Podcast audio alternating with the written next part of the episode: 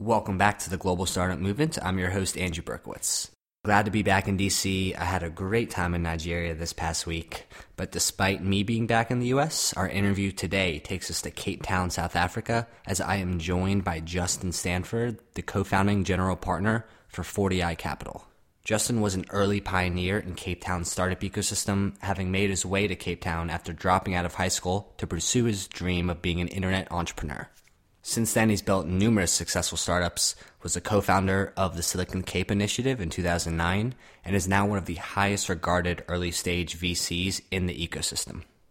On this episode, we dive into his story, the story of the Cape Town startup ecosystem, and the interesting topic of valuation discrepancies across the African continent.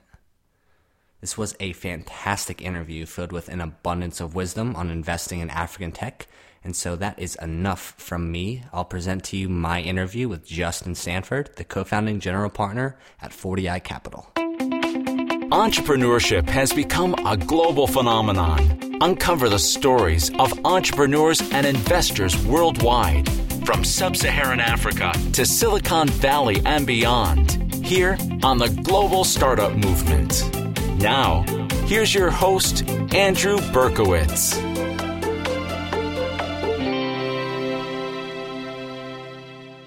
So, Justin, I would love for you to take us back to when you dropped out of high school. Uh, you came to Cape Town. You wanted to start a company, and tell us a little bit about what that was like and uh, what your first foray into into company building was like for you.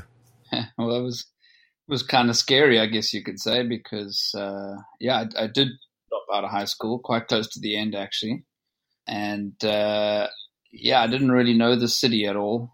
So I came from a farm so I came to the city on my own, and I only knew one person there, and I had very little. But that one person that I knew, he knew somebody else who had a, a garage that I could use, and that's where I started out in, in a garage in the suburbs in Cape Town. It was really hot in summer and really cold in winter. I guess a little bit of a of a cliche these days, but I literally did start in the garage. And uh, initially, I was uh, a complete sort of failure, I guess. Um, my first couple ideas just didn't lead to anything, and uh, I was I was really super alone because this, you know this was at the turn of the century. And there wasn't really such a thing as a startup ecosystem at all uh, in South Africa, and in fact, there was no culture of young people starting businesses in general.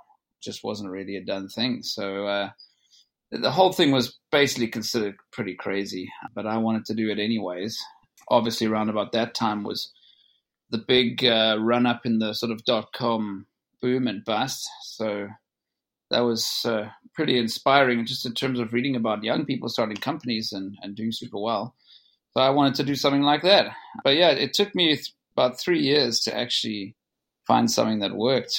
So I went through a couple of different startup ideas and, uh, and struggled away and basically kind of had to partially live off the kindness of kindness of others on the way. And then, uh, yeah, fortunately, I, I, eventually learned a lot of tough lessons on, on that route, and uh, eventually found something that took off. So I'd be, I'd be curious to hear your your thoughts on how you would advise uh, someone who, who's you know 18, 19, 20 now, because I mean I, I've had somewhat of a similar story in that you know quit the corporate job right away wasn't for me dove right into entrepreneurship and spent a lot of time, uh, like you said, just trying to figure out nothing's working. Uh, and so if a young person was going to ask you, you know, long term, I want to be an entrepreneur, I want to build a company, uh, how would you advise me? Would you say to them, you know, spend the next three, four years, take the pain and, and, and figure it out? Or would you say, you know, go work for someone else, go work for a company, spend time honing your skills. And then once you feel like you see a good market opportunity, then take the leap? Yeah, so yeah, it's it's quite a tough one because everybody's circumstances are a little bit different, I guess. Um, right. I think principally though, being young is a super big advantage because you basically the younger you are, the less you have to lose. Um, you know, I was like 18 and I had nothing, so I could just try anything. I had nothing to lose. Um, yeah, I didn't have a fallback either, but I didn't have obligations, a family, kids, a mortgage, school fees, all the kind of stuff that builds up on you when you when you have had a job for a while and, and you end up with all these obligations. Um, so when you're young and you don't have that, try and avoid gaining those obligations in the first place. I would say if you want to be an entrepreneur, because those are the shackles that that'll hold you down. Um, so so to start off with, that that's a big advantage over somebody that's that's older. In terms of you know whether to dive right in or whether to try and gain some experience first, I guess it depends on whether you feel very strongly that you have an idea that you're really passionate about already, or if you're still kind of feeling it out. I think for most people, spending a bit of time working in a startup would be a really great experience because in a small company, you get to basically get exposed to all aspects of different jobs instead of being pigeonholed in, in one position like in a corporation. So in a small team in a startup, you really get to see how things work. You get to try your hand at a lot of different things. You get to learn from the mistakes and experiences of others and pick up probably some great exposure to to the market out there and, and, and maybe you know, see some things at the coalface that might help spark um, your own ideas. Uh, however, if you, yeah. if you have an idea that you really feel strongly about, then you know I would say I would get started sooner than later because time goes quickly and, and you're only that young for so long. And you're probably going to screw it up the first few times, and, and you need to get those learnings out the way ASAP you know, if you think you have something and you're willing to to face that, then I would say pretty much get get going if you, if you can. Even better is to find a mentor, somebody older than you. That's what I did, who could help you, kind of guide you through that through that period. Yeah, the biggest takeaway for that. I mean, get your learnings out as quickly as possible. Uh, yeah. I, I think that's really really good advice. And so, okay, so fast forward, you know, you've you've had some successes. Uh, what what went through your mind, or what what made you want to switch to the, the, the venture capital side of the game when you started 4Di? Yeah. Um, yeah. So I, I, spent a couple years, you know, company building and playing every role and being the CEO and, and doing all of that. And it was a fast growing startup and was doing well. And, you know, I was like about 23 and I was doing well. And that started to, to kind of yeah, we got some press exposure and so on. It started to draw other young people out of the out of the woodwork. Started coming to see me and chat about their own ideas and you know looking at at funding options. And uh, yeah, so my partner and I started just basically in the early 2000s or early to mid 2000s, angel investing a little bit of our own money but this was before. I mean, we'd never. I don't even know if the term angel existing even existed back then. This is before social media or anything like that. Before you know, common blogs about VC. So we knew nothing. We were just kind of making it up as we went. But the idea was that if we had kind of managed to build a successful tech business, uh, an online business ourselves in this environment, well, surely we could help others benefit from those experiences. Um, so we started investing a little bit of our own money. Um, and almost immediately started you know gaining some pretty tough learnings.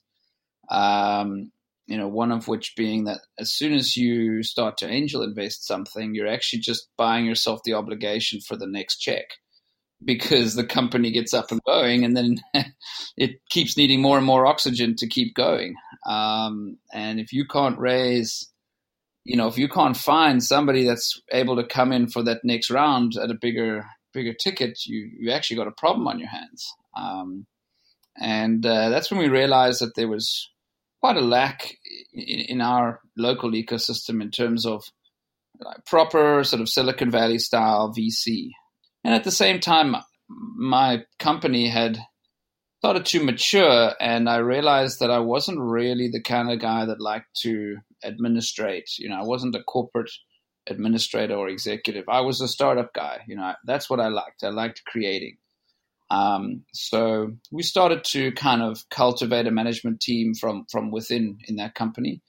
At the same time as going a little bit deeper down this rabbit hole of of funding other young guys and other ideas. And around about that time, we sort of mid 2000s, we did a couple of trips to Silicon Valley and, and took some of these young guys along as well with us. And and that's when we realized that the potential was really great in terms of the uh, the quality of the talent that we have here and the quality of the opportunities. It really was, you know, could match up with what we saw uh, in the US. But what was missing was that ecosystem and that culture that that surrounded and cultivated that talent and turned it into something, and was able to to finance it. So, having seen that and, and the sort of similarities that exist between San Francisco and Cape Town, it, it was quite inspiring in terms of of us saying to ourselves, there, there's there's a latent or nascent opportunity back home. We just need to try and help it come out, um, and, and, that really led to two ideas. One was we need to catalyze the environment, the the ecosystem, and the culture. And in order to to help with that, we created a nonprofit uh, initiative called the Silicon Cape Initiative.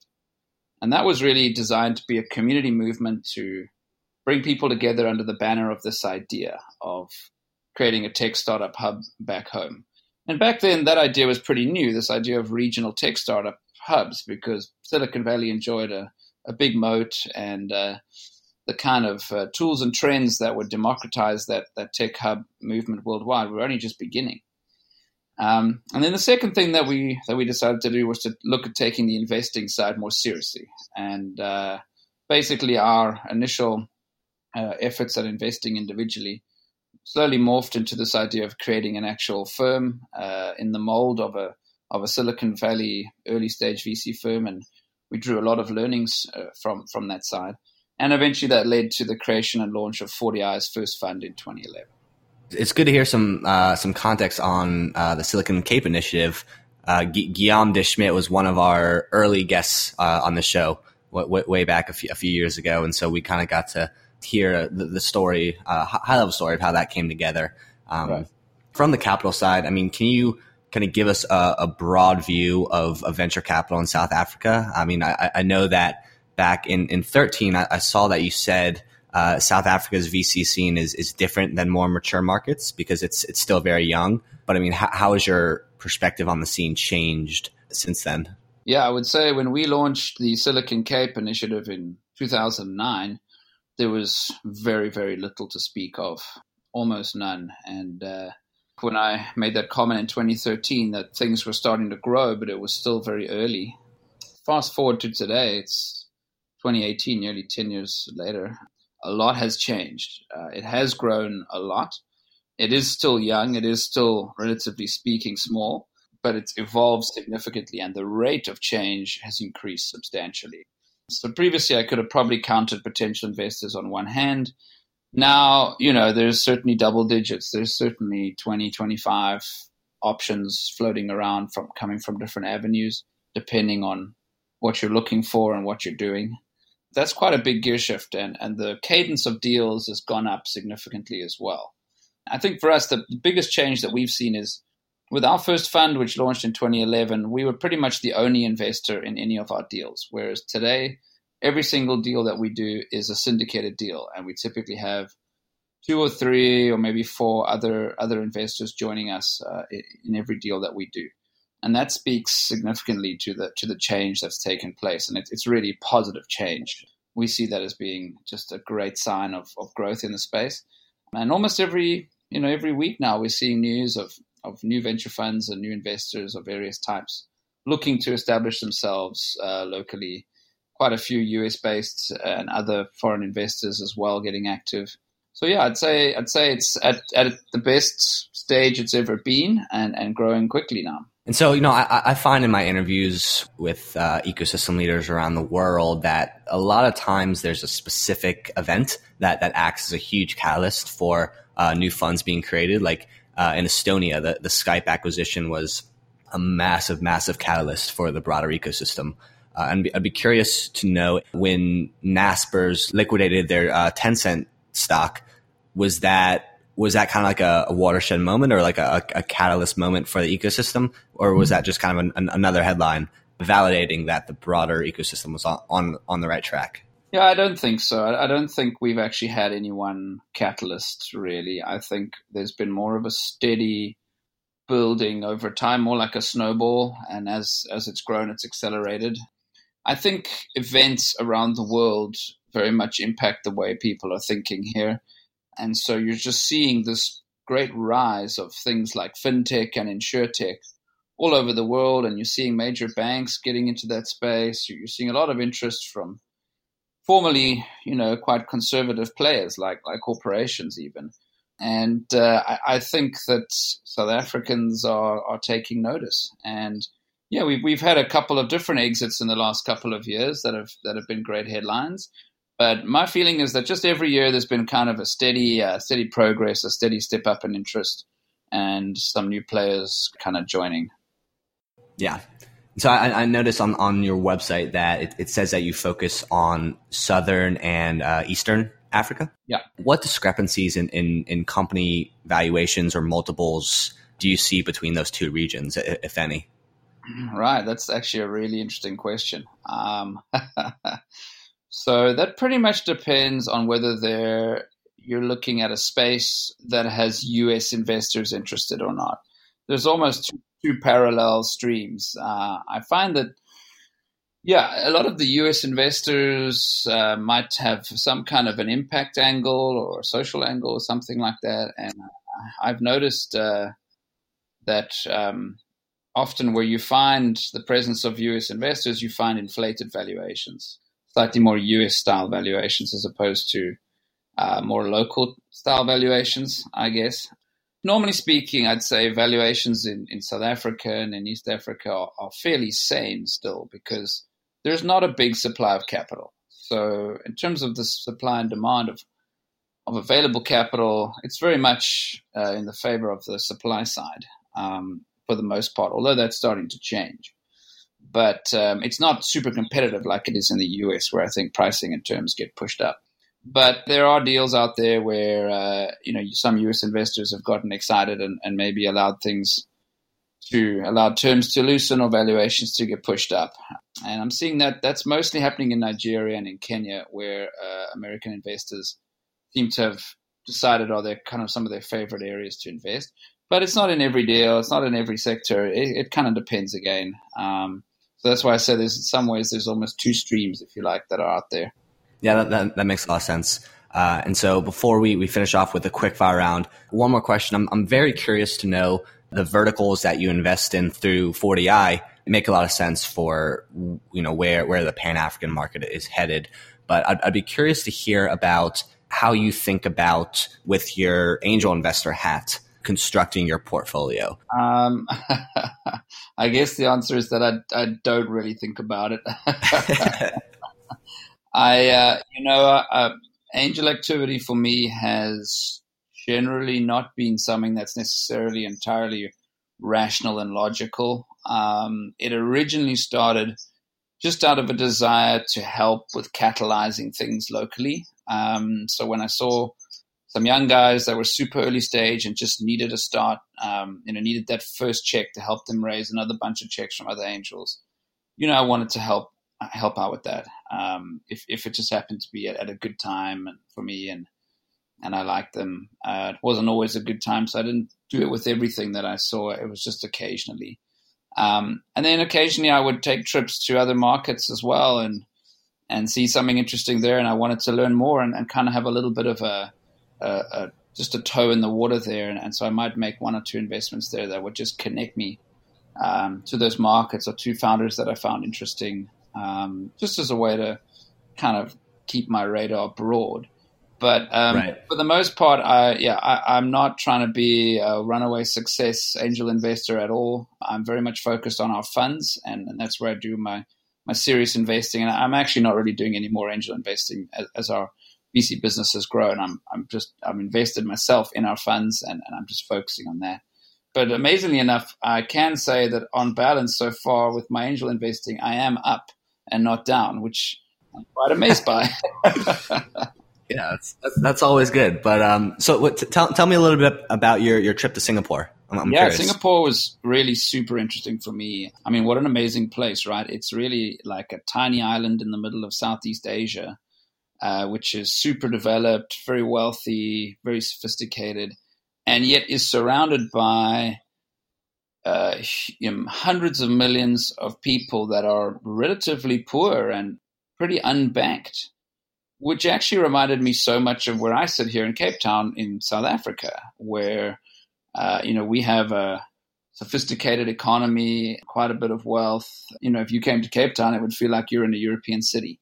Yet we're just a dot at the tip of the whole continent. But if you go north, there are literally hundreds of millions of people with not a lot of wealth and that are that are generally unbanked and, and not insured and so on. So in many ways, strangely, there, there are a lot of parallels in terms of our, our, our kind of context. Singapore, though, has a, a, tremendous amount of capital concentrated on that on that small island, but their ecosystem is pretty young as well. Um, I was actually quite surprised. I met with some VCs there, met with some startups there. There's some great quality startups, great quality founders. Um, but looking at valuations, ticket sizes, round sizes, the sizes of funds actually weren't all that different to to what we're seeing here. Hmm. So uh, I think their ecosystem is fairly young still as well, but developing very quickly. And they, they do have access to a, a big market and they have a great domestic market to test ideas. But like us, the domestic market isn't that big, so they need to be able to reach out into other markets, other countries, neighboring countries, uh, and so on. Yeah, I think Southeast Asia still has, uh, you know, it, it's the same problem Southeast Asia and Africa, where domestic markets typically, you know, even if you capture your home market, that might not be big enough. It isn't. It uh, isn't. To, to raise a big growth round. Exactly. It definitely isn't. Uh, there's no doubt. But it's a great test market. I mean, for instance, you know, I saw a company there that had started the year with 800 users and sitting now in October had 50,000 users. That's that's pretty amazing, all domestic. And and they were capturing the attention of Chinese investors already. And, and, and once you ca- can capture the interest of Chinese investors, there's significant capital available. Awesome. So, Justin, we're going to finish off with a quick fire round, four questions, up to 60 seconds per answer. How does that sound? Okay. So let's say uh, it's my last night in Cape Town. Uh, my, my flight's tomorrow afternoon, and I came to you and said, Justin, what is the one thing that you recommend that I do in the city? And what would it, what would that be? Well, you, this is a city with a lot of options. um, yeah, if it was summertime and the weather was great, I would I would take a boat ride out uh, out along the coastline and go to Clifton and just see the city from the water, see the mountain ranges, see the sunset. It's just the most spectacular view and perspective that you can get on Cape Town. It's really beautiful. What was your last public investment into a Cape Town startup and why'd you make it? Um, well, that's a good question. What was the last one that we that we announced? I think it was a follow-on round into Sensor Networks. Actually, um, yeah, I think that's what it was. So this was a company we invested in their in their first round. Uh, it was a uh, second time, third time entrepreneur. Um, a really great guy, uh, building a very interesting business, and he was gaining good traction. Um, he raised a second round with some other new investors that, that we that we know and that we like, and uh, yeah, we just wanted to participate again. Awesome. Outside of South Africa, where is your favorite place to visit on the continent? On the continent, well, that depends. Are you including the islands? of course, of course. Yeah, Mauritius is, is definitely up there. Right. So uh, I did just visit Mauritius recently, actually, and that's a great place to visit. Um, I think, uh, wow. I mean, there's so many great places. You know, if you want a bush experience, uh, if you if you like to go on safari, Kenya and Botswana are amazing places. Um, if you want an, a tropical island experience, then Mauritius or the Seychelles have, have got to be right up there. Yeah. It's, you know, that, that makes me think I, need to do an episode live from a safari. But final, final question. Uh, what is your favorite thing about living in Cape Town? Wow, it's it's hard to pick one. Uh, you know, Cape Town is, is a great place. It has an incredible amount of natural beauty and and huge variety. So, you know, within uh, an hour's drive or less, you've access to vineyards, beaches, mountains, uh, trails, mountain biking. There's so much that you can do. Um, so I guess what uh, what I love most is just that variety, the outdoors culture, uh, all the different activities and things that people do. It's very much a, a, a, get outside and go running, go cycling kind of place. Have sundowners, uh, you know, on the street side. Um, so there's that energy and that vibe that uh, that I think is is quite special here. Awesome. Well, Justin, thank you so much for coming on the show. Great pleasure. Thanks for listening. Be sure to add Andrew on Snapchat at and Burke. That's A N D B E R K to see firsthand a day in the life of an entrepreneur in cities all around the world.